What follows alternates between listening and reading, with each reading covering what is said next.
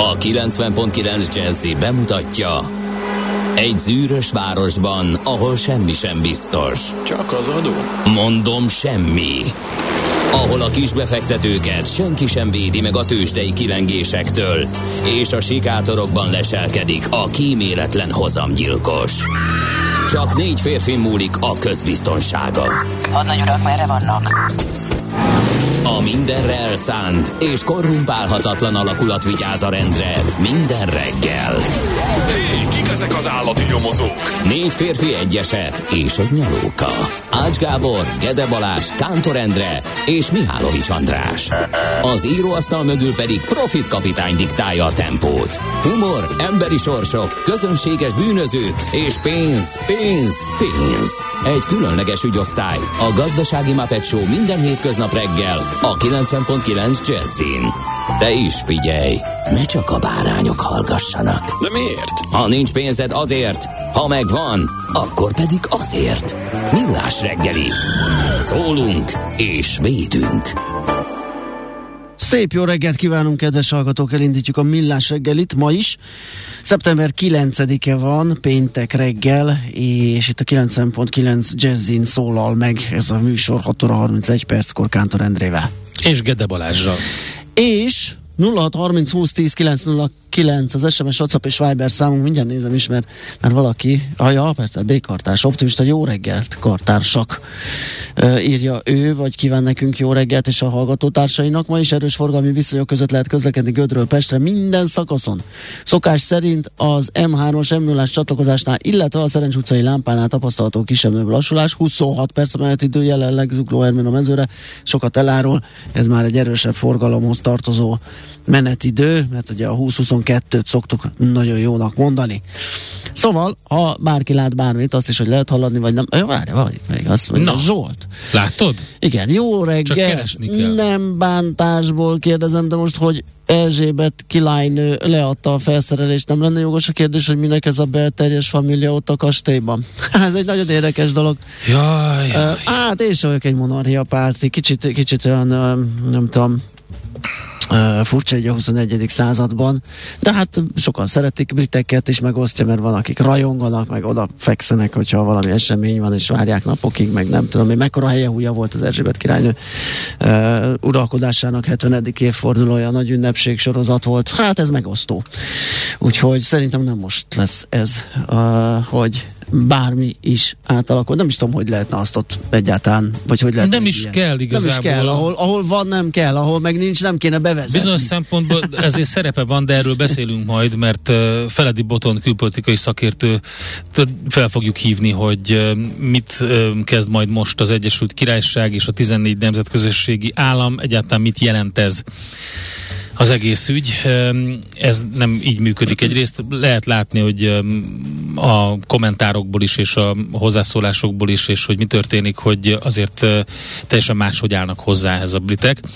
És az ausztrálok Nem minden is. brit tegyük hozzá, tehát van ott nagyon komoly monarchia ellenesség. Van, de, de a Igen. monarchia ellenesség és az királynő személye azért bizonyos szempontból személy, szétválik. hát igen, ő, És igen. érdekes módon az A- ausztráloknál, ahol uh, ugye nem kéne um, uh, azt a fajta bridget, illetve kötelező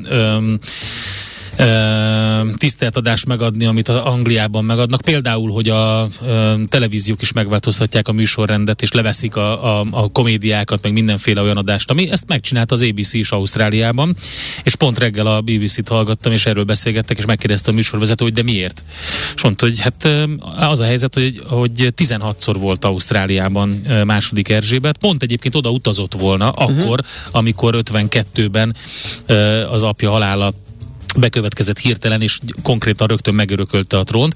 Ugye az érdekes, hogy tegnap is röpködtek a dátumok, hogy 52 és 53 ez a kettő, de a megkoronázása történt 53-ban, júniusban, de 52-ben ő, ő az apja halálával rögtön örökölte a trónt. Tehát így jön ki a 70 év. Igen, igen, igen. És egy a leghosszabban uralkodó ö, királya volt ö, igen, épp valami valaha. szafarin volt, amikor a... Igen, Kenyába érte, Kenyában de, érte. de Ausztráliába akart Igen, utazni. igen, de hogy 16-szor volt ott, és tök érdekes, hogy hogy állnak hozzá a Commonwealth országai is ehhez az egészhez. Na mindegy. Ö, Egyébként egy másik vélemény, ami gyökeresen más életem 73 évében egy fix pont volt az angol királynőt, úgy Igen. hívták, hogy második Erzsébetet. Igen, igen, nagyon érdekes. Um, igen, abszolút.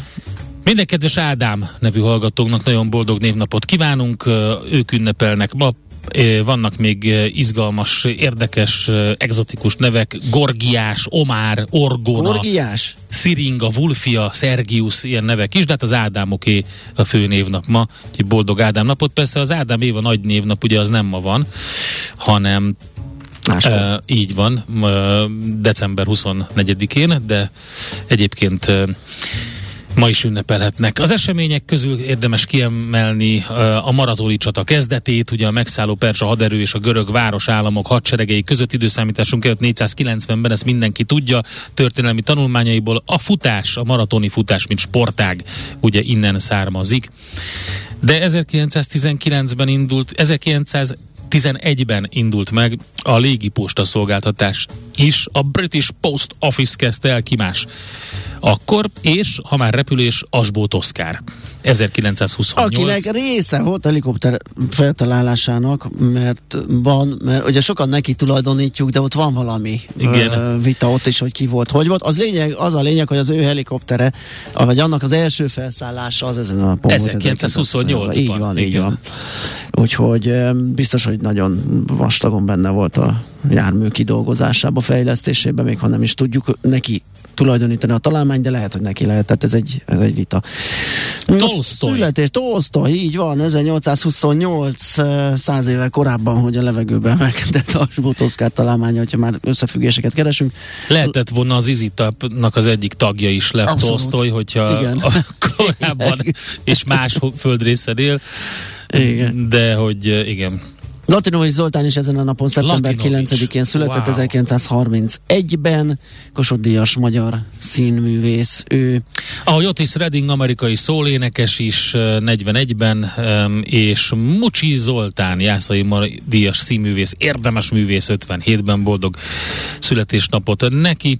Hugh Grant is ezen a napon született, csak úgy, mint Adam Sandler, ők 60-ban és 66-ban, illetve Goran Visnics, horvát színész, aki a. A doki. Igen, mindenki. De csak... már másban volt valahol, vagy tudjuk? Volt másban is, de az, ez Azok, volt neki igen, a nagy ez volt a nagy. A doktor szerepe. valaki. Most nem jut eszembe, hogy a vészhelyzetből. Volt ez a, a legutóbb ez a Timeless című fantasztikus, tudományos, uh-huh. időutazásos sztori, abban is ő volt. Um, úgyhogy többek között. De valami volt neki, valami rajzfilm szerepe. A, Szinkronnal nyilván. Ja, igen, a, azt hiszem a jégkorszakban volt Aha. valaki az eredetiben. Jó, ö, születésnaposunk, köszöntjük őt nagy szeretet, szép kerek ö, szülinapja lesz, úgyhogy lehet bulizni, partizni. Na, azt mondja, hogy uh, húha, várjál, csak itt fölvillant egy nagyon kemény üzenet, ezt uh-huh. mindjárt megkeresem. Jó, szuper. Uh, azt mondja, hogy uh, szóval jött. El, elment.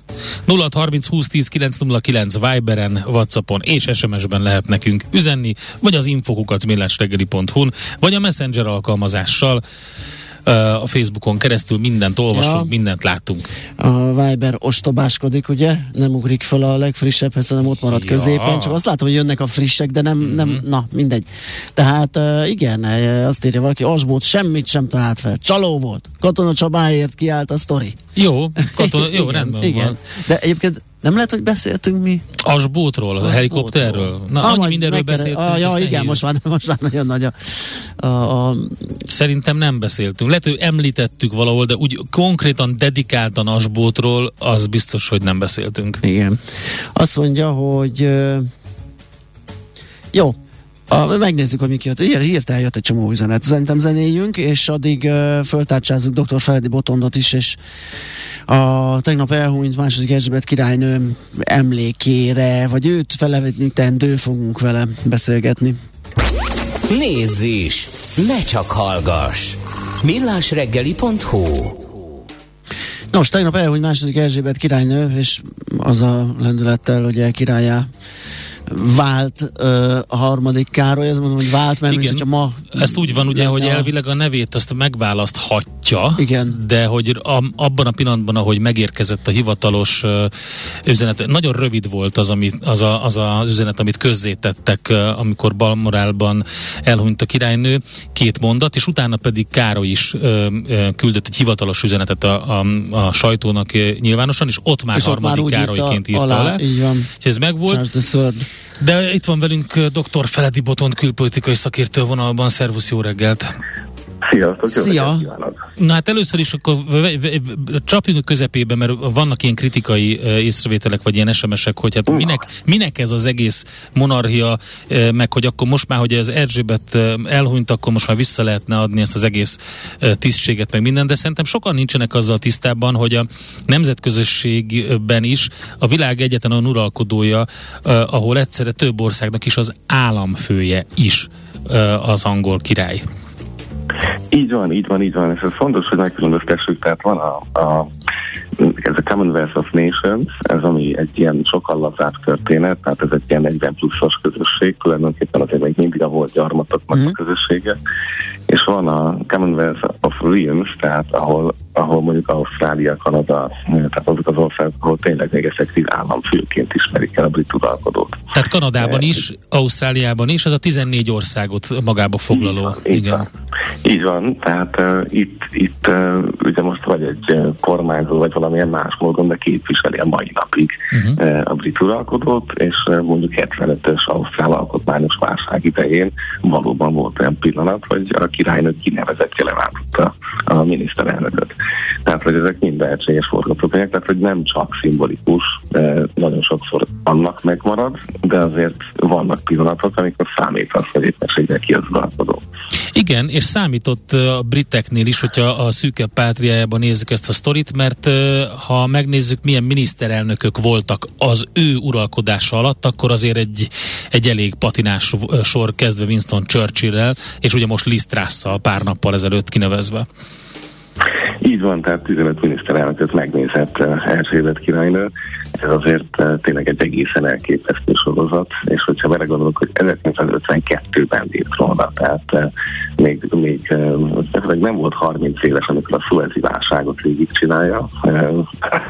Azt hiszem, magyarként is nekünk az 56-os időszakban egy fontos dátum, um, és hát azért nagyjából sok mindenkivel jobban volt, az teljesen egyértelmű, hogy Churchill volt uh, talán a legjobb uh, kapcsolata szinte, mentor uh, néhány szempontból, uh, és érdekes módon Tony Blair volt a, a, a kapcsolatoknak um, hát a legkevésbé kedvelt miniszterelnöke, uh, ahol ugye a uh, ismereteink szerint még a Tony név sem hangzik el, tehát uh, Mr. Prime Minister megmarad uh, az éveken át.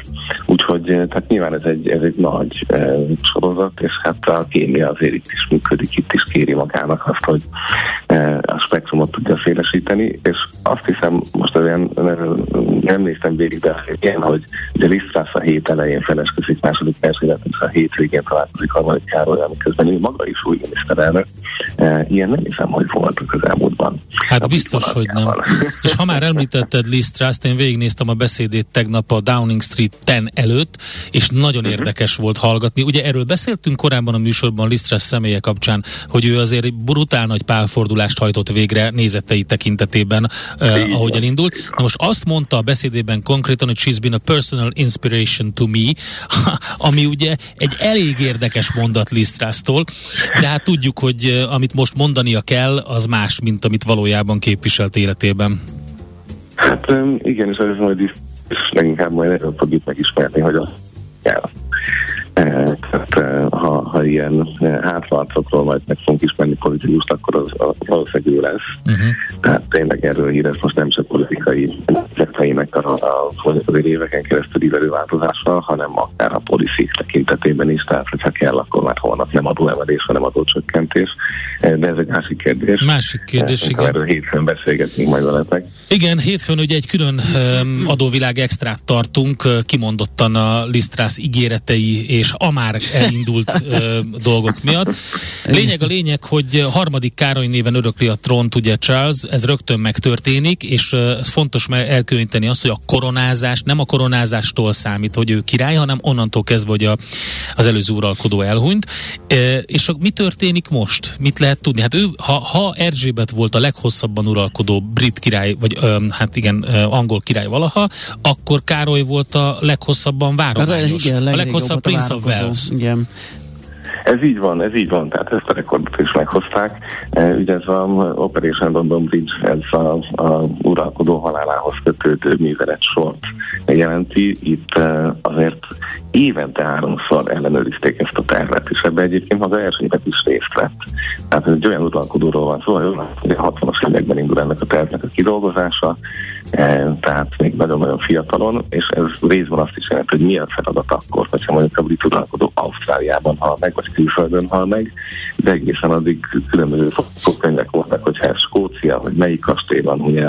E, tehát itt egy nagyon-nagyon komoly történet van, azzal bezárólag, hogy országban bekészített fekete ruhák voltak, illetve különböző, eh, azt hiszem Mrs. Robinson néven gyakorolták azt, hogy eh, hogyan kell majd bemondani ezeket a híreket. Igen. Eh, tehát itt, itt, itt egy kőkemény forgatókönyv van. És Nagyon pontosan megszövegezve, ugye pontosan meg volt szövegezve, hogy mi fog történni, mit kell beolvasni. Így van, így van, tehát hogy azért ez még a régi monarchikus brit alapossággal ki lett dolgozva, úgyhogy amit most látunk, azok, azok azért nem véletlenszerű forgatókönyvek, itt a legutolsó mozdulatig meg van tervezve, mint, mint ahogy ezt egy rendes monarchiában elvárjuk. Ez szerintem nem jelent semmilyen szinten politikai problémát, tehát itt azért politikai bizonytalansága szónak a mondjuk így demokráciák felől nézett értelmében nincsen. Ugye Károlyán fognak találkozni a különböző brit parlamentek, tehát Skócia, Wales el fogják ezeket, el fogják ismerni, tehát rengeteg hivatalos dolog történik. Ugye ezek azért még mind középkori hagyományokból származóan, és aztán szépen lassan hát meglátjuk, hogy Károly itt az első hónapokban milyen az tud növeszteni akkor, amikor egyébként ami egyébként egy eléggé rossz korszakát éli. Vagy hát Igen, hát a, így van. Igen. Szerintem ezt folytassuk hétfőn. A, a megvolt a, a, most hirtelen a hírre ugye a gyors reflexió, de a lényeg az, hogy, hogy hát mit, mi történik ezután majd a, a brit politikával, és hogy Károly föl tudja venni a koronát, nem a kesztyűt, a koronát, ez majd, ez majd kiderül. Rendben. Igen, köszönjük Botond, hétfőn találkozunk akkor adóvilág Köszi, szép napot, szia. Sziasztok. Dr. Feledi Botond, külpolitikai szakértő volt a beszélgető partnerünk az imént. Egy gyors plusz még, ugye, meg felmerült a kérdés gazdaságilag, hogy mit, mi lesz az Erzsébet királynő arcképével ellátott brit bankjegyekkel például, és ezek továbbra hát, is lenne? törvényes fizetőeszközök Persze. maradnak, ezt a Bank of England erősítette meg, tehát ki kell adniuk egy közleményt, Aha. és úgy, ő, ő volt az első uralkodó egyébként az Erzsébet, aki a Bank of England bankjegyein szerepelt. Mhm. Később ugye az Károly De is Szerintem ez viszonylag logikus, ez olyan, mint hogyha megkérdőjeleznénk, hogy uh, mi lesz a bankjegyekkel, amit Matolcs írt alá. Tehát ezek mennek tovább, ugye? Ez, ez, ez Jó nem, nem, nem ennyire komplikált szerintem. De természetesen gazdasági hatásai is vannak ennek az egésznek. A GDP-re is a briteknél azért egy jelentős milliárdos fontban mérhető, hogy is mondjam, hát veszteséget fog okozni hmm. minden bezárás. De akkor most egy kalapemelés még a tőzsde előtt, Otis Redding előtt, aki nagyon fiatalon hunyt el egyébként, és a, a munkásságával rövid munkásságával alaposan bevéste magát a Szól nagykönyvébe. Aki nem látta uh, a, uh, azt a filmet, ami ennek most nem jut írta eszembe a címe, de mindegy, eszembe fog jutni, abban hangzik el ez a felvétel. Hol zárt?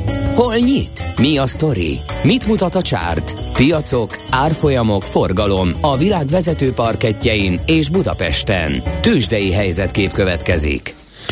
Na hát tegnap volt egy kis mínusz a Budapesti értéktősdén, azért mondom, hogy a kis, mert egy százalék sem, 80, ja nem, bocsánat, egy, egy, egy, egy, ja. egy százalék volt a, a, a csökkenés mértéke, és 80.863 ponton zárt a mutató, 7,8 milliárdos forgalom mellett, kicsit nő a forgalom, de ez még azért mindig nem az igazi.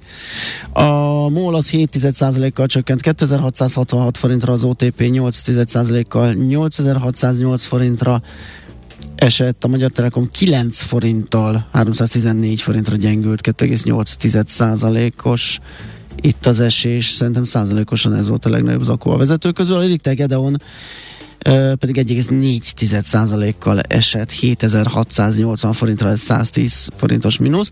Ezt néztem először, ezzel kevertem, hogy a Bumix az 8%-kal esett. És a EKB kamat döntés nem hozott valami az, pluszt a végére? Az, nem hozott pluszt, az mínusz hozott, mert, mert? hogy emelés volt, és továbbiakat helyezett ja, kilátásba az EKB, úgyhogy az ott sajnos csak tovább rontotta a hangulatot.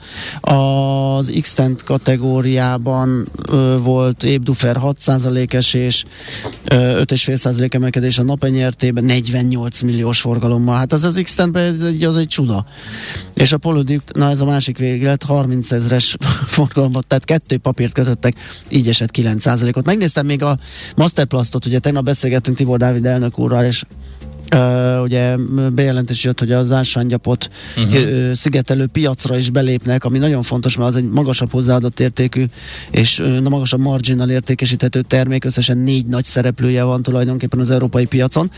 Uh, úgyhogy fontos hír. Örültek is először a befektetők, 3,5%-kal díjazták, és 4100 forintos maximum értéke, az árás 3925 lett, úgyhogy ez azt hiszem jól uh, példázza, és mínusz uh, 6,1%, hogy nem volt jó hangulat, tehát még ilyen jó. Ja, igen, sajnos sajnos sem tudtak Igen, maga ez a 75 bázispontos kamatemelés az még nem lett volna, hogy az nem, LKB igen. erről döntött, de akkor ezek szerint a prognózis és a, az előrejelzés volt az, ami egy kicsit...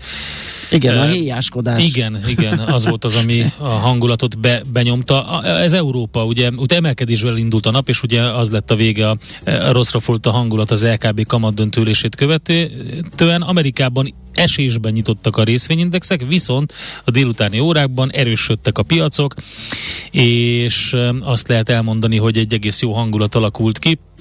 A Dow Jones Um, 0,3%-kal a Nasdaq 1,8% masszív, uh, nem, bocsánat, ez a heti, bocsánat, 0,6% a Dow Jones, 0,5% a Nasdaq, és uh, az S&P 500-as is 0,6%-os plusz.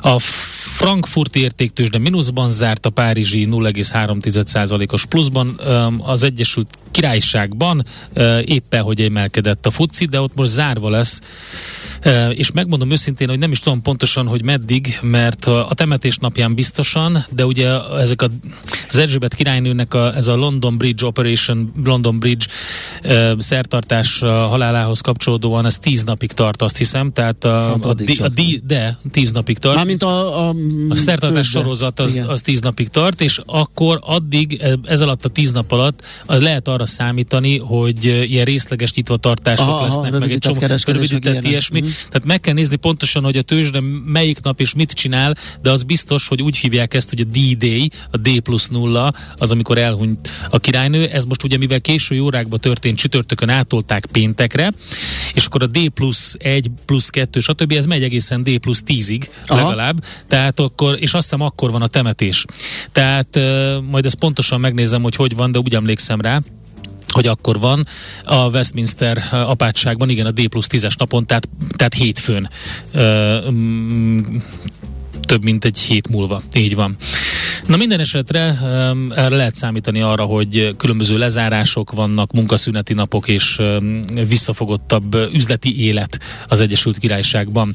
Ami még érdekes, amit gyorsan ránéztem egy pillanatra, a, commodity piac, tehát az árupiac, elképesztő pluszokat lehet látni itt, hogyha egy hetes teljesítményt nézünk, akkor egy hét alatt az ezüst már majdnem 6%-os pluszban, a platina 5% fölött, a palládium kalórium 4,5 százalékon, és eh, a búza és kukorica is emelkedik 2,5, majdnem 2 százalékkal.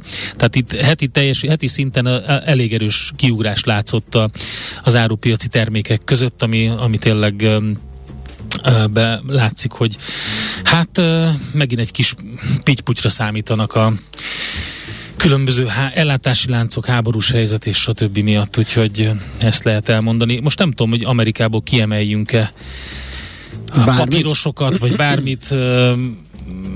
Szerintem hagyjuk. Na, de én közben van egy új, remek kis oldalam, Na. ahol olyanokat tudok mondani neked. A legfo- de... legfo- legérdekesebb? Igen, a gumi esett uh, egy tized százalékkal. a kávé az 6 tized százalékkal, a narancsúz emelkedni tudott igen. egy, egy százalékkal. A narancsúz az érdekes. Igen, igen, a kakaó az más felett esett, kérlek szépen. A sajt, hát ezt jól lenne tudni, hogy ez miféle sajt. Az, az, az Old Amsterdam. Igen, lehet, az Old Amsterdam. Igen, az 40 kal csökkent. De van Gránpadán a tőzsde is, úgyhogy... Igen, és hát nem tudom, még a krumplit nem mondani, stagnált az ára. 100 kiló per euróban van megadva, 21-en zárt.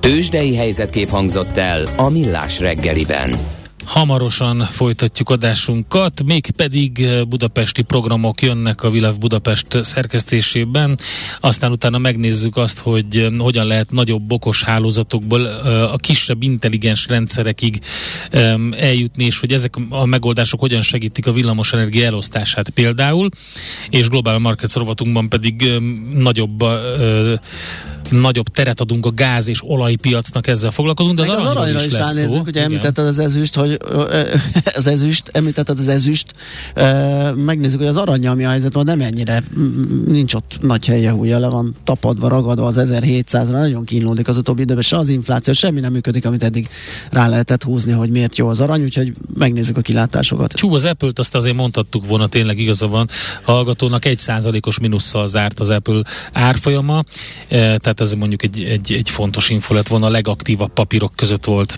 Műsorunkban termék megjelenítést hallhattak. Nézd a Millás reggeli adásait élőben a millásreggeli.hu oldalon. Millás, Millás reggeli, a vizuális rádió műsor. A reggeli rohanásban könnyű szemtől szembe kerülni egy túl szépnek tűnő ajánlattal. Az eredmény krétával körberajzolt tetemes összeg. A tethelyen a gazdasági helyszínelők, a ravasz, az agy és két füles csésze és fejvállalakzat. A lehetetlen küldetés megfejteni a Fibonacci kódot. A jutalom egy bögre rossz kávé és egy olyan hozamgörbe, amilyet még Alonso Mózli sem látott. Millás reggeli, a 90.9 Jazzy Rádió gazdasági mapetsója. Vigyázat!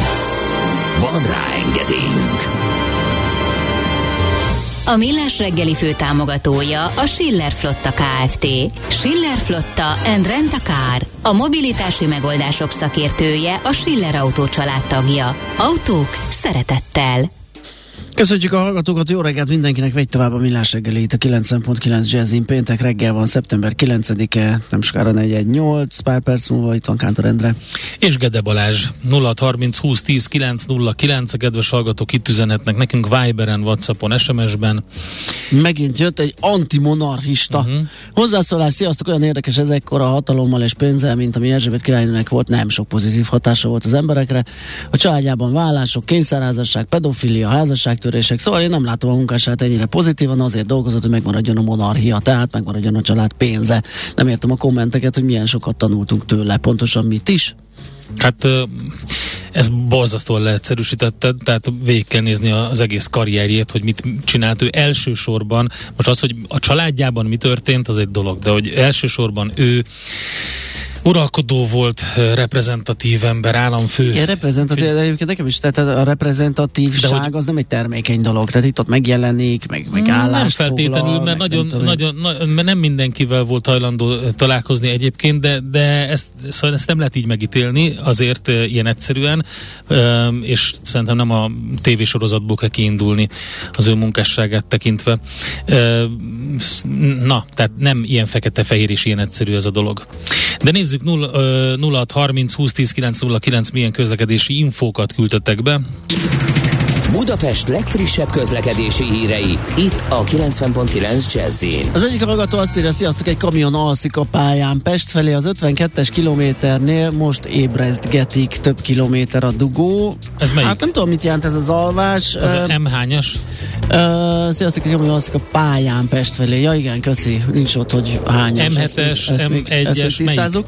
Most gy- gyanúsan hasonlít, hogy ez az 52-es kilométer az 50-hez, az útinform arról ír, hogy az M3-as autópályán főváros felé Kerekarasz térségében az 50-es kilométernél egy kamion kis busszal ütközött össze, Aha, és lehet, hogy már csak lesz. a kamiont látni, azt kell fölemelni. Budai a külső, bocsánat, a rakpart. külső sávot lezárták, 30-35 perc a plusz menetidő, aki teheti az 59-es jelű 60 nyugat csomópontban Ami kerüljön a fontos. 3-as főút irányába. Az az, hogy végig mondjam ezt a mondatot, vége.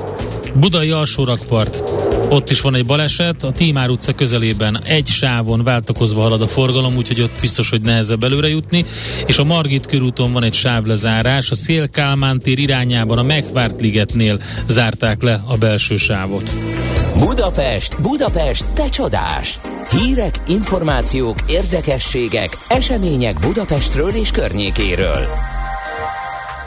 Na hát megnézzük, hogy hogyan sz- szórakozhatunk itt az elkövetkező hónapban, A mostan, ebben a szeptemberben. hónapban. Ö, vagy, ja, ja, ebben, igen, mert mindig az előző végén szoktuk ezt csinálni. Aztán Igen, de ez most kimaradt hogy ez már a mostani nap az eleje. Igen. Úgyhogy itt van velünk Wagner Gábor, a Vilev Budapest újságírója. Szervusz, jó reggelt! Sziasztok, jó reggelt! Szia! Na, hát Mivel hogyha- kezdünk? Gasztróval? Gasztróval, mert itt szerintem szőlészek, borászok, mindenki, ö, tehát ez azon most a szezon, annak van most szezonja szerintem, hogy a gasztró ö, téren. Igen, ö, hát ö, renget, rengeteg esemény lesz, vagy van szeptemberben, és akkor hát igen, ahogy mondtátok, a gasztró az ö, ilyenkor össze beerősít, és az első hónapban, szeptemberben, itt ugye már most hétvégén három nagyobb esemény is van ezen a téren, két boros, meg egy sörös, úgyhogy igazából most összecsapnak a boros és a sörös rendezvények vagy italok kedvelői. A, a két boros rendezvény, az egyik az, a, az már évek óta megy a Várban fönt, ez a Budapest Borfesztivál, ami ma kezdődik, és, vagyis bocsánat, tegnap kezdődött, és ö, egészen vasárnapig tart négy napon keresztül, ez amikor ott a várban hömpölyög a tömeg kis poharakkal a kezébe, és aztán a termelőknek kóstolgatja az különféle borait, közben koncerteket néz. Ez egy kicsit ilyen fancy esemény, már csak a ö, helyszín miatt is, fent a várban. Igen, egyébként a, a, talán egyedülálló a világon, hogy úgy lehet borozgatni, hogy az ember közben a Buda, budai, budapesti panorámát nézi. Igen, A igen, Dunát igen. és Tehát azért van, azért- egy, van egy ö, jó kis hangulat a, a, hát a vár meg ugye a panoráma miatt Mhm. is, nem beszélve a borokról, és ugye a koncertekről, de ugyanakkor Újpesten is ö, van egy boros fesztivál, az kezdődik ma, az Újpesti Bor Weekend, ami hasonló, csak nem fent a várban van, hanem kint Újpesten. És ö, hát itt is hasonló, járkál az ember a kis poharába, kóstolja a különféle termelőknek a borait, és közben koncertek zajlanak meg.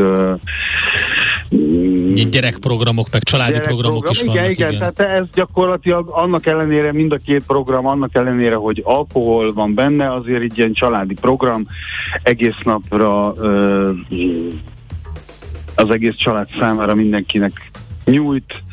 Ha valaki nem is iszik bort, akkor is jól érzi magát a helyszínen, mivel van számára program vagy esemény. És akkor ezzel Esetleg szemben- mustot a gyereknek, csak eset, mondjuk sietős lesz a haza. Egy mustfröccsöt. Igen. Igen, az jókám. Lehet, én nem vagyok boros, úgyhogy én Akkor te mész a értek. Dürer kertbe. Igen, így van, tehát hogy engem inkább a sör ö, érdekel, és a Dürer kertben ö, ez is ma kezdődik, és szintén 11-ig tart, ez a Budapest Beer Week.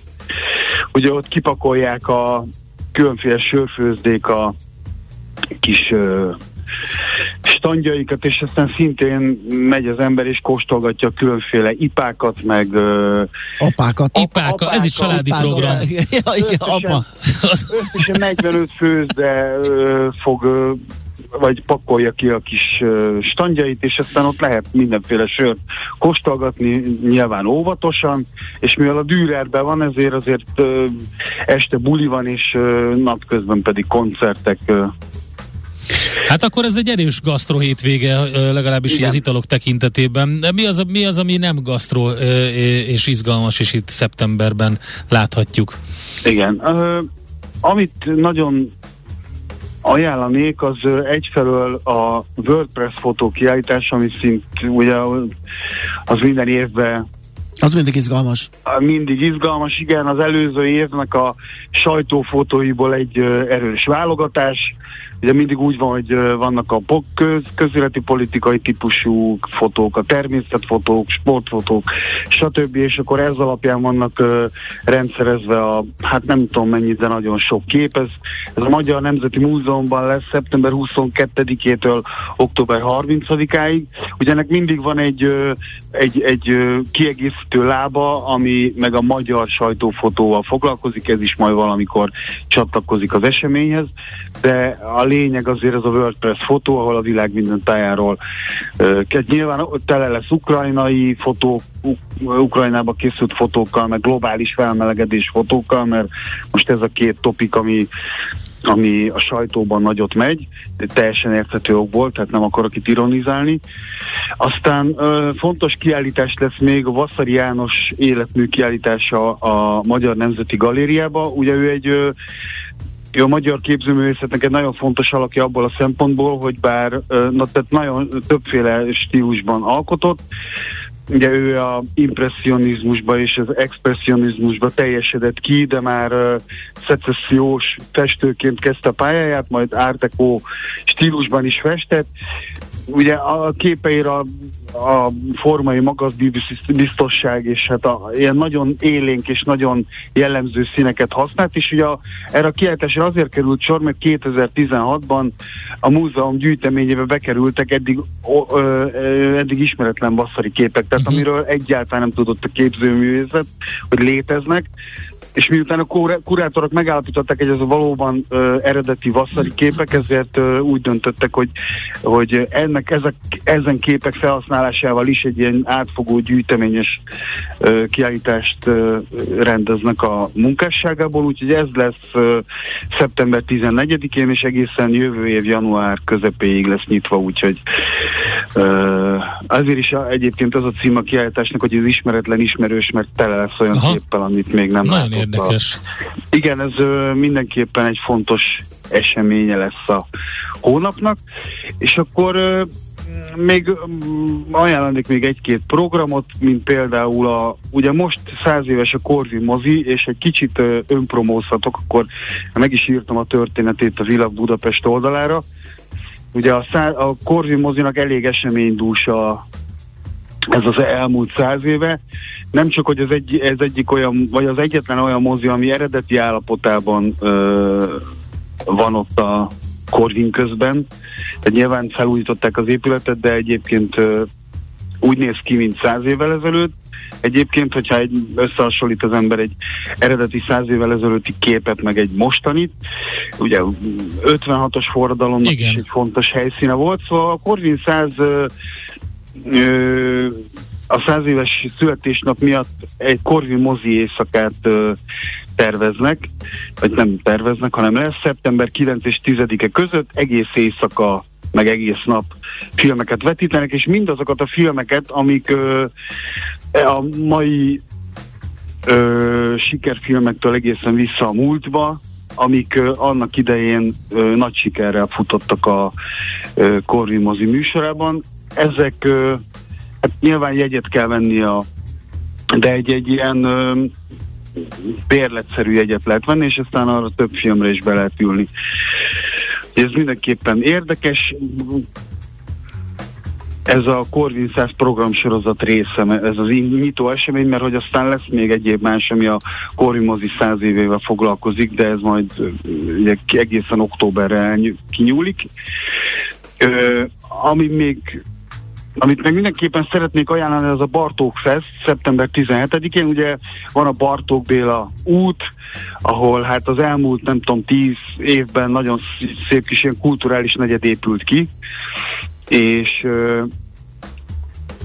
ennek nem csak, hogy kiépült ugye ez a kulturális Bartók negyed, hanem ö, egy fesztivált is rendeztek erre, ugye a különféle helyek nyitva vannak, kibe lehet járkálni, köztük közben workshopok, beszélgetések, gyerek és felnőtt programok, koncertek, minden ingyen. Igen, ez nagyon jó pofa, ez, az, ez az egész Bartók negyed, ugye ott a, a, az egyetem és a, e, hát lényegében majdnem ugye hát a, a, a Mányoki útig, igen, igen, így igen, bezárólag igen, itt a, elég sok mindenki részt vesz ebben, kávézók, galériák, igen. különböző műintézmények. Izgi. Igen, és hát ott lesz kipakolva a, a, tehát a, a gyújtópontjának a fesztiválnak a maga rakparton Aha. lesz, ugye ott az egyetem előtti rész, ott már azt hiszem volt ilyen gasztroesemények uh-huh. is voltak, tehát ott ezért bőven van hely kipakolni, és akkor hát nem megjelennek civil szervezetek, mint a Vajó, meg a Kerékpáros Klub, Igen. és akkor a városi életről beszélgetnek, meg egyáltalán arra, arról, hogy uh, milyen irányba fejleszthető tovább például a Bartók uh, Béla, vagy a Bartók uh, negyed projekt. De lesz random trip koncert, azt látom, igen, meg igen, Dés igen, László, igen, igen, meg, meg Dresch. Kollár Kelement László és kamarazenekara, igen, Dresch, és tehát mindenféle zenei stílus, és hát mondom, mindez ingyenesen, díjmentesen látogatható. Úgyhogy hát ez egy ilyen jó kis, ez szintén ez az a típusú városi fesztivál, amikor járkál az ember standról strandra, meg helyről helyre, és aztán így ismerkedik, meg zenéket hallgat, koncerteket néz, stb. stb. És nagy levegő, és most esetleg a képregényvásár? képregényvásár is lesz? Ö, igen, pontosabban fanzin és képregényvásár. Ja, ha, igen. Ugye az ö, nem ugyanaz a kettő, de ez a Ukmukfuk ö, névre hallgató fesztivál, ami Szintén szeptemberben van, és szintén szeptember 17-én, uh, 17-én és 18-án is, és hát ez a Gólya nevű helyen lesz, ami és hát a képregények, illetve azt mindenképpen meg kell jegyezni, hogy ez ugye nem a nem a, a fősodor a képregények közül, hanem ez, egy, ez az Underground Képregény Fesztivál, Aha. de ez, ez az, a, azt is jelzi, hogy a képregények mellett a fanzinok, ugye a fanzin az egy ilyen rajongók által készített, vagy az is ilyen underground zenei, kulturális, popkulturális magazinokat fed. Ja, látom, itt printek is lesznek, tehát ilyen különböző ilyen, ilyen plakátokra is, Persze, igen, is lehet igen. nézni. Elég érdekesnek néz ki egyébként. Már az Ukmukfug Zinefestnek a, a, a plakátja önmaga egy egy, egy jó kis ilyen print. Úgyhogy Igen. izgalmas. Tehát, hogy akit ez érdekel, a képregények, meg a fenzinek világa, az, az mindenképpen látogasson ki, ki ezen a kétnapos rendezvény a gólyába. De hát maga a helyszín is jelzi, hogy ez azért egy underground cucc, szóval nem, a, nem pókember lesz a középpontban, meg, meg a többiek, hanem inkább a, a kicsit ilyen ö, határtágító munkák. Oké, okay. igen. Érdekes. Igen, szeptemberben lesz még 13-án és 18-a között a a budapesti klasszikus filmmaraton, amikor uh-huh. elsősorban a Bazilika előtti téren tök ingyen nagy kivetítő filmklasszikusokat, felújított filmklasszikusokat lehet majd megnézni, egészen a, a film, a filmezés kezdetétől napjainkig, magyar filmek, külföldi filmek, mindenféle, tehát tényleg rengetegféle film, látható most. Ami, amire fókuszál most a filmmaraton az ugye a Kovács László operatőrünk, aki ugye Amerikában ö, lett híres, illetve szintén a ö, Oscar díjat kapott, és szintén külföldön, Franciaországban, vagy Amerikában ö, dolgozó Trauner Sándor, vagy Alexander Trauner, ugye ő, diszlettervező volt elsősorban. Tehát az ő munkásságukra fókuszál majd, illetve olyan magyar színészekre, mint Latabár Kálmán, vagy Pécsi Sándor.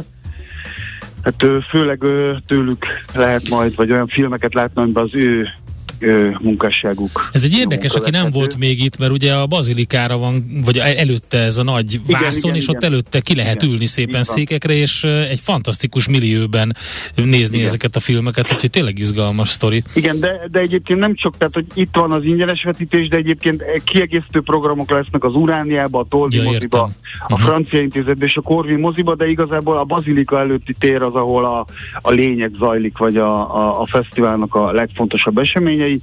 És akkor még néhány koncertet ajánlanék, mert lesz pár ö, fontos, vagy hát ö, nem az, hogy fontos, hanem elég jó ö, külföldi zenekar, akik föllépnek. Az egyik az a ö, Magyar Zeneházában, az pont most hétvégén lesz, az a You Moon, a Mark Kozelek dalszerző énekes ö, zenekara. Ugye ez a amerikai, hát alternat, alt ö, folk rocknak, Mhm. uh-huh. ő, ő az egyik ilyen nagy neve, már 90-es évek óta zenél, és hát ö, nagyon ritkán lép fel, pláne, hogy most neki is van egy ilyen zaklatásos botránya, amiről nem tudni, hogy mi lesz a végkifejlet, tehát, hogy ö, őt egyébként nagyon ritkán látni. Ö, ezt mindenképpen, aki a pszichedelikusabb folk rockot, vagy country rockot szereti, annak mindenképpen kihagyhatatlan a Kill Moon hétvégi koncertje a Magyar Zeneházában. Aztán a másik ilyen fontos esemény, a szeptember 26-án a Műpában lép föl a Kings of Convenience nevű norvég zenekar, ugye ez egy duóról van szó, és ilyen elektroakusztikus zenét játszanak. Ugye a két tag az külön-külön is nem csak zene, ebben a zenekari formában híresek. Ugye az egyik az Erlendője, a másik pedig Erik Lambeck bő. Ugye ők, őket nevezik a norvég Simon és Garfunkelnek, Aha, ami hát részben igaz, csak hát ugye azt hozzá kell tenni, hogy azért ők nem csak két akusztikus gitárral szép dalokat énekelnek, hanem azért remixeltetik magukat is. Hát ennek egy ilyen modern kiadása, szóval, hogy dobgépeket használnak, meg ö, szemplereket is az akusztikus gitárok mellett, de egyébként egy nagyon bársonyosan simogató, finom kis zene az övék, tehát ezt nagyon ajánlom mindenkinek, aki ebbe az őszi hidegben, ami ma reggelre támadt, valami kis melegségre vágynak, azok mindenképpen ajánlom a Kings of Convenience. És de hogyha még melegebbre vágyik, akkor szeptember 28-án még éppen nyitva lesz a Budapest Park, ahol föllép a Sophie Tucker nevű amerikai ö, hát mondjuk elektropop duó, akik viszont majd alaposan megtáncoltatják a közönséget. Ugye ők az utóbbi pár évben tűntek föl, egy nagyon szimpatikus, már a szigeten voltak egyszer még a Covid előtt. Nagyon-nagyon szórakoztató és nagyon-nagyon ö, szimpatikus kis duó. Hát ilyen elektropopot játszanak, ele, e, diszkó zenét röviden, és de akkor ott lehet nagyon- táncolni. a- tessék, És hát igen, arra, akkor igen. ott lehet táncolni, mondom. Igen, tehát hogyha hideg lesz, akkor mindenképpen ö, fölrázza majd az embereket a, a, a zenéjük. Oké, okay, hát itt rengeteg minden lesz Hát szeptemberben, igen, ugye ez, besűrűsödik. ez, ez mindig csak klasszikus, ízelítő, amit igen. adunk, úgyhogy A hát Budapesten még ott van még minden. Egy csomó minden, tehát hogy így van. Tehát kb. a felét mondtam el annak, amit egyébként is csak leválogattam, úgyhogy, vagy daráltam el, inkább ezt mondanám. Úgyhogy hát ö, jó programozást mindenkinek szeptemberre, és bőven lesz miből válogatni, és hát reméljük a nap is kisüt még, meg visszatér a vénasszonyok nyara, úgyhogy hát további szép napot a hallgatóknak. ne, neked is, Neked is, köszönjük, szia! Köszi, köszi, hello, hello, sziasztok! Wagner Gáborral, a Világ Budapest újságírójával beszélgettünk, ezt az ukmukfukkot, ezt tesztelni fogom a fiamom. Igen? Ez, hogy imádom, amikor belefut ilyenek, készlet mutka a személyéhez, és kérdezze, látom, megjött a Flecknid. Aha. Mi? Ja, a Fleckód. aha. Mi van? És ja, az nagyon jó. Úgyhogy ezt Nagyon a, jó. majd mondok neki valamit, hogy Egyrészt nem lehet ezeket csak úgy jó tesztelgetni, a má- jó, nagyon jó. A másik meg, amikor a saját maguk által használt kifejezéseket használod, és azon nagyon idegesek lesznek, hogy te ezt nem mondhatod. Igen, igen. Te ezt nem mondhatod. Igen. Nekünk a Gellért hegy a Himalája. A Millás reggeli fővárossal és környékével foglalkozó rovata hangzott el. Az erős koncentrációnak sokszor az a következménye, hogy az ember könnyen elfelejti a már befejezett dolgokat. Millás reggeli. Hát kevesebben energiaválság közepén ülünk, ugye, és uh, sokan gondolkodnak azon, hogy a meglévő mennyiséget hogyan lehet elosztani, hogyan lehet ezt jól, jól, gazdálkodni a villamos energiával és annak az elosztását hogyan lehet szabályozni, felbukkannak okos megoldások, digitalizáció, villamosrendszer digitalizáció, számos kérdés, ami felmerül, hogy mit lehet tenni. Ez ennek érdekében Balasa Leventével a Siemens ZRT Smart Infrastructure divízióvezetőjével fogunk erről beszélgetni. Jó reggelt kívánunk! Jó reggelt kívánok! Na, hol tart a villamosenergia digitalizáció? Mert ez gondolom az egyik mm, alapja annak, hogy a villamosenergia elosztása hatékony legyen, és ügyesen lehessen manőverezni a meglévő megtermelt árammal. Hát igen, a technológiák igazából azok eh, kidolgozásra kerültek, és a digitalizáció kapcsán ugye abba az irányba próbálunk elmenni, hogy e, maga a villamos hálózat e, fizikai kiépítettségében ugye nem tudjuk tartani a lépést azzal, hogy milyen gyorsan rakunk be ugye napelemeket, milyen gyorsan nő a villamos fogyasztás akár lakossági, akár ipari szinten. Ezért valami más megoldást kell találnunk, és ez a más megoldás ez nem más, mint hogy a villamos rendszerről minél több digitalizált információt hozzunk föl, és ezáltal ennek a villamos rendszernek egy virtuális képét uh, alkossuk meg. Ez a virtuális kép ez kicsit a smart grid irányába megy, tehát az okos hálózatok irányába megy, de a Siemens ezt már túl uh, tovább is viszi, tehát egy ilyen ipari metaverzumot képzelünk el, amit nagyon egyszerűen úgy lehet uh, elképzelni, hogy a villamos rendszerről minél több digitalizált információ bejön, és ezt a virtuális világba helyezzük el. És a virtuális világban tulajdonképpen a teljes uh, elektromos hálózatról információkat kapunk, aminek alapján mind a költségeket, mind a kiterheltségeket e, tudom szimulálni, modellezni, ezáltal tudom növelni a villamos hálózatnak a biztonságát, a e, szabályozhatóságát, és ami manapság egyre inkább e, szóba jön, hogy a költség, költséghatékonyságot, tehát a villamos energia árát. Tehát nem mindegy, hogy mikor használom azt a villamos energiát, hiszen abban az irányba haladunk, hogy a villamos energia a tulajdonképpen az elérhetősége az lassan korlátos. Ez így együtt, ez a koncepció az, amit Smart Gridnek nevezünk, vagy ott van még egyéb más is, ami a hatékonyságot növeli? E, igen, tulajdonképpen ez a smart grid, aminek az alapja az, hogy a berendezésekből, tehát a villamos uh-huh. berendezésekből, a hálózatból minél több információt hozzunk föl. Ezeket az információkat struktúrálni tudjuk, és utána lássuk azt, hogy az egyes építő elemek, azok tulajdonképpen milyen állapotban vannak, hol lehet bővíteni a rendszert, hol nem lehet bővíteni a rendszert, a rendszer melyik pontján van túl, túlterheltség, melyik pontján tudok én még például plusz uh, villamos töltőket lerakni, és ezáltal kapok egy jó átláthatóságot, egy, egy okos rendszert tulajdonképpen, ami biztosítja azt, hogy a rendszerem maga az ne legyen túlterhelt, illetve biztonsággal tudjon működni. Akkor ez ki, kinek a legideálisabb? Beruházóknak, kisfogyasztóknak, vállalatoknak? Ugye ez első körben magának az áramszolgáltatóknak rettentő fontos, hogy egy okos hálózat legyen. De ha megyek lejjebb, ugye ma már azt az ö, világot éljük, amikor egyre több napelemet teszek föl a családi házak tetejére, vagy az ipari komplexumokba, vagy például a kórházokhoz, vagy egyetemekhez. Ezáltal ugye maga a kis feszültségű rendszer a hálózaton egyre inkább túlterhelődik. Ez azt jelenti, hogy ezeket is digitalizálnom kell, és erre nagyon nagy hangsúlyt fektetünk a Siemens oldaláról, hiszen ezek most buta rendszerek, ami azt jelenti, hogy ezekről az építőelemekből, komponensekből nem jön fel információ. Uh-huh. Tehát magyarán nem tudom azt, hogyha valaki le akar telepíteni 10 darab e, például autótöltőt, hogy akkor azt hova tudom letelepíteni, melyik transformátor, például egy lakóközösségnél az adott lakóközösséget ellátó transformátor mennyire túl, van túlterhelve.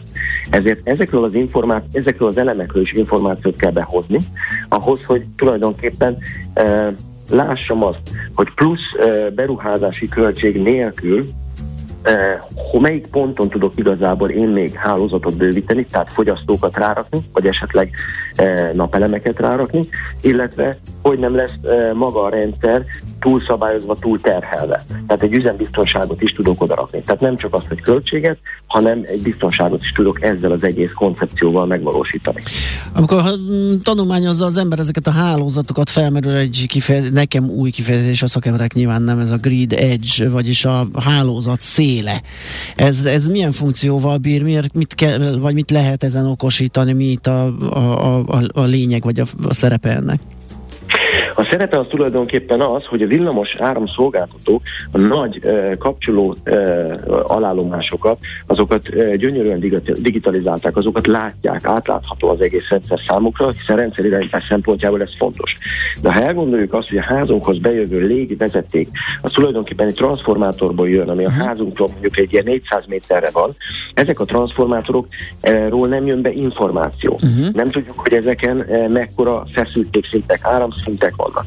És ugye azzal, hogy egyre inkább ezekre a transformátorokra nem csak egyre több fogyasztót, hanem termelőegységet is rakunk, nem látjuk, hogy tulajdonképpen mennyi a teherbírásuk. Nem látjuk azt, hogy a trans- transformátorokat például összekötő vezetékeknek a fizikai kialakításából adódóan, ugye ezek mikor okoznak üzemzavarokat, és ezért kell e, tulajdonképpen egyfajta grid edge, vagyis a, ennek a hálózatnak, ennek a Régen ugye ezt nem automatizáltuk, nem hoztunk belőle digitalizációs ponton semmilyen adatot föl, hiszen ezekből ezeknek a számossága rettentő nagy, viszont ma azzal, hogy ez egyre inkább ez a grid edge, tehát a hálózat ez a kisfeszültségű rendszer központba eh, helyeződik, ezáltal be kell hoznunk a digitalizációba, és ennek a technológiáját tudjuk mi tulajdonképpen szolgáltatni.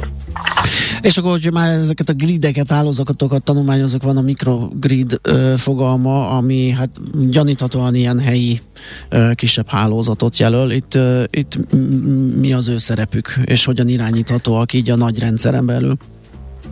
Ugye látható az, hogy a, ma ugye azzal, hogy nagyon sok napelemet telepítünk, mind ipari, mind lakossága szinten, ez mind az áramszolgáltatókhoz megy föl, oda van bekötve. Ez változni fog a 24-es év környékén, és a cél az, igazából az a koncepció, hogy az egyes uh, lakókörzeteket, városokat, uh, vagy több falut összefogjon egy-egy energiaközösség vagy agregátor. Ennek az a lényege tulajdonképpen, hogy ők fogják ellátni ezek az agregátorok, ezek a gazdasági szereplők, ők fogják ellátni ezeknek a körzeteknek az energia szabályozását uh, a tervek szerint. És ide jönnek be a mikrogridek, amik tulajdonképpen az itt lokálisan megtermelt energiát és fogyasztást képesek tulajdonképpen kézben tartani, szabályozni, és kiszolgálni az agregátorokat, és az agregátoroknak lesz egy nagyon érdekes funkciójuk. Ők ugye gazdasági közösségként szerepel, tehát ő adhat, vehet energiát. Tehát, a gazdaság, tehát az energiaközösségek vagy például egy, egy egyetemi épületeket magába foglaló kampus kapcsán, ugye ő tudja vezérelni, szabályozni az energia termelést, energiafogyasztást, gondoljunk napelemekre, autótöltőkre, tárolókra, e, akár szélkerekekre, és utána ezt e, az áramszolgáltatóknak ezt az energiát tulajdonképpen el is tudja adni. Tehát létezik olyan e, funkciója, hogyha az áramszolgáltató energiát kér például egy adott körzetben, adott helységben egy agregátortól, akkor a mikrogriden keresztül, mikrogrid ugye ez egy mikrohálózat vezérlésen keresztül képes például energiát visszatáplálni magába a hálózatba. És ennek az egésznek az a logikája, hogy nem a megtermelt energiát azt nem utaztatjuk a hálózaton, tehát maga a villamos hálózatnak kiépítettségét azt nem e, fizikailag nem változtatom meg, hanem a cél, hogy a helyben megtermelt energiát tudja én gazdaságosan felhasználni. És ehhez jön még hozzá egy érdekes dolog, hogy az árak azok nagy valószínűséggel változni fognak, tehát tarifasávok fognak bejönni, mert ugye nagyon nagy a kereslet az energia iránt, és a mikrogridek szerepe ebben is rettentő nagy lesz, ugye hogy tudom a különböző berendezéseimet a különböző sávokban e, elhelyezni, hogy pont akkor fogyasszon, amikor a leggazdaságosabb az számomra. Világos. Hát nagyon izgalmas, hogy micsoda fejlődés zajlik itt is, és milyen, milyen irányok vannak itt a, a villamosrendszerek digitalizációja folyamán. Úgyhogy köszönjük szépen, hogy betekintést kaptunk erről. További szép napot kívánunk! Én köszönöm a lehetőséget. Szép napot kívánok! Viszontlátásra! Balassa Leventével, a Siemens ZRT Smart Infrastructure divízió vezetőjével beszélgettünk. Mi a pénteki konklúzió? A hét legfontosabb eseményeinek és adatainak tükrében. Zárjuk a pozikat és pihenjünk rá a hétvégére. Milyen események hatnak a piacra a hétfői nyitásban? Devizák, részvények, tőke és árupiacok. Heti események és jövő heti felkészülés. Értékpercek. A millás reggeli treasury rovata következik. Nos, három jó nagy piacot nézünk át, megpróbáljuk belepasszírozni ebbe a 5-6-7 percbe, ami rendelkezésünkre áll. Fábián Loránt lesz a segítségünkre az OTP Global Markets árupiaci kereskedője. Szia, jó reggelt! Jó reggelt, szervusztok! Nézzük a gázpiacot. Először itt volt egy kis pitty ugye itt a brüsszeli ö, energiaválság kezelő csomag kapcsán először jött egy nagyobb esés, ö, korrekció, most nem is tudom éppen hol tartunk, mely, melyik szakaszban, ö, de mi a helyzet, mi, mi, mire készülhetünk az elő, előttünk álló időszakra vonatkozóan, és kell -e például attól aggódunk, hogy leállnak a gázszállítások, mert pont ezek a, ez a válságkezelő csomag kicsit kiverte Putyin elnöknél a biztosítókat. Így van, de hát, ahogy említetted, az elmúlt napokban is az extrém volatilitás az fennállt a piacon. Volt először egy kis áresés, amikor bejelentették azt, hogy esetleg a gáztállításra ásapkát tennének. Ezzel együtt a, a csökkenés, vagy az esés az csak rövid ideig tartott, aztán egy újabb visszapattanás történt.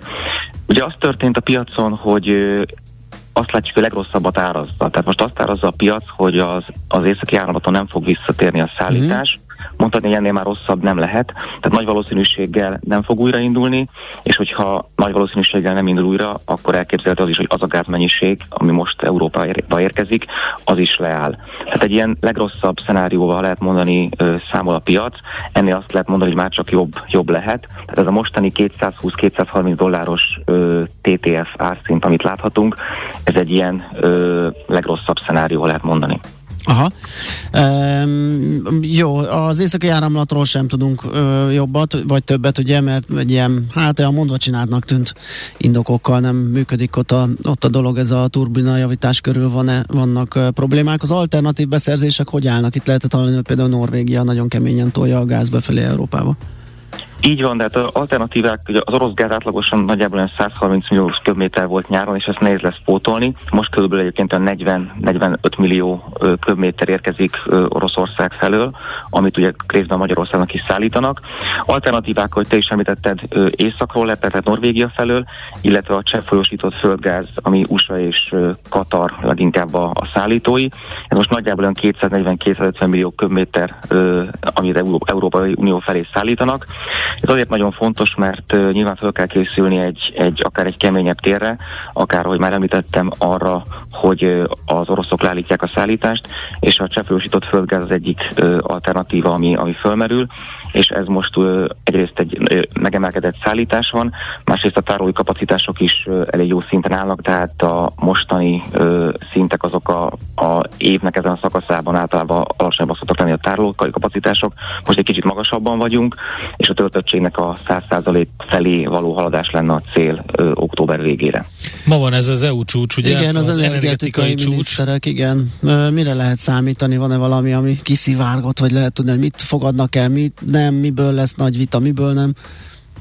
Hát több javaslat is felmerült az EU energiaminiszterek részéről, és ezek közül az egyik az uniós ársapka a gázra.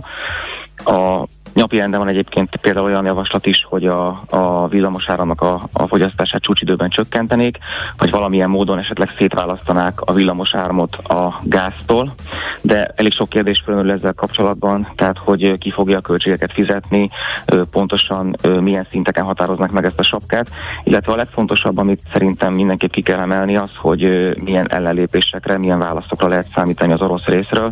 Ugye felmerül például az olajjal kapcsolatban is az ársapka, és erre azt mondta Vladimir Vladimir Putyin elnök, hogy azok az országok, akik ásapkát alkalmaznak, az nem piaci alapon szeretnék a, a olaj és a gáz szállítást megoldani, ott azoknak le fogják állítani a szállítását. Tehát lehet azért számítani ellenlépésekre is. Uh-huh. Jó, nézzük meg az olajpiacot. Ugye itt volt egy OPEC döntés, emlékeim szerint egy ilyen szimbolikus 100 ezer hordós ö, termelés csökkentés.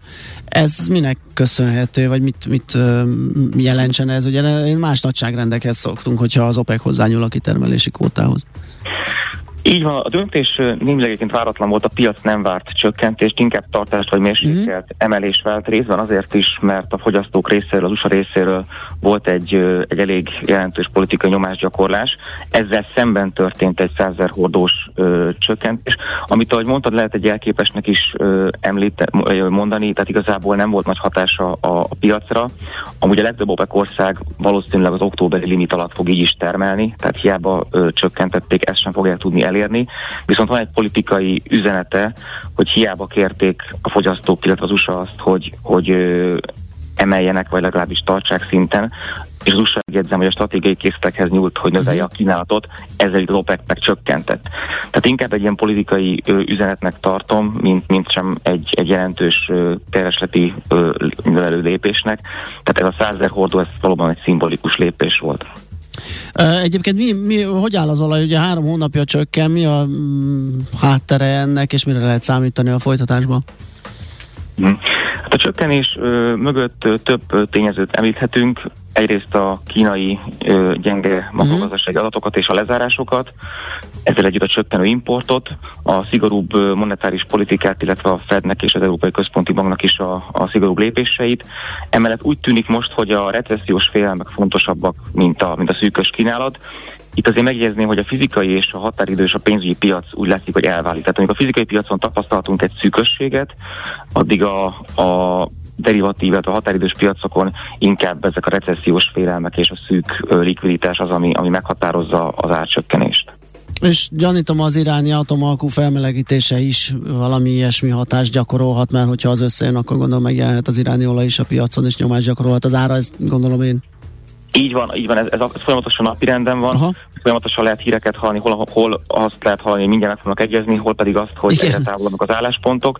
Az valószínű, hogy ha sikerül feloldani a szankciókat, az nyilván kérdés, hogy mikor, akkor nagyjából egy a 800 ezer, millió hordónyi plusz kínálat jelenhet meg a piacon olyan 3-6 hónap távlatában. Tehát ezzel ez valószínűleg ez valamilyen valószínűség azért árazza a piac, és ezek is inkább lefelé hajtják az árakat, ahogy említetted. Nézzük az aranyat Igen. is, mert ugye itt beszéltünk a műsor elején arról, hogy megugrottak csak egy hetes, legalábbis egy hét teljesítményt nézve a platina, az ezüst sokáru piaci termék. Mi van az aranyjal? Az arany az pont a, a kivételek közé tartozik, de most volt egy kisebb felpattanás. Három hét esés után akár a hetet pozitívban is zárhatja az aranynak az árfolyam, most 1730 dollár körül van egy uncia.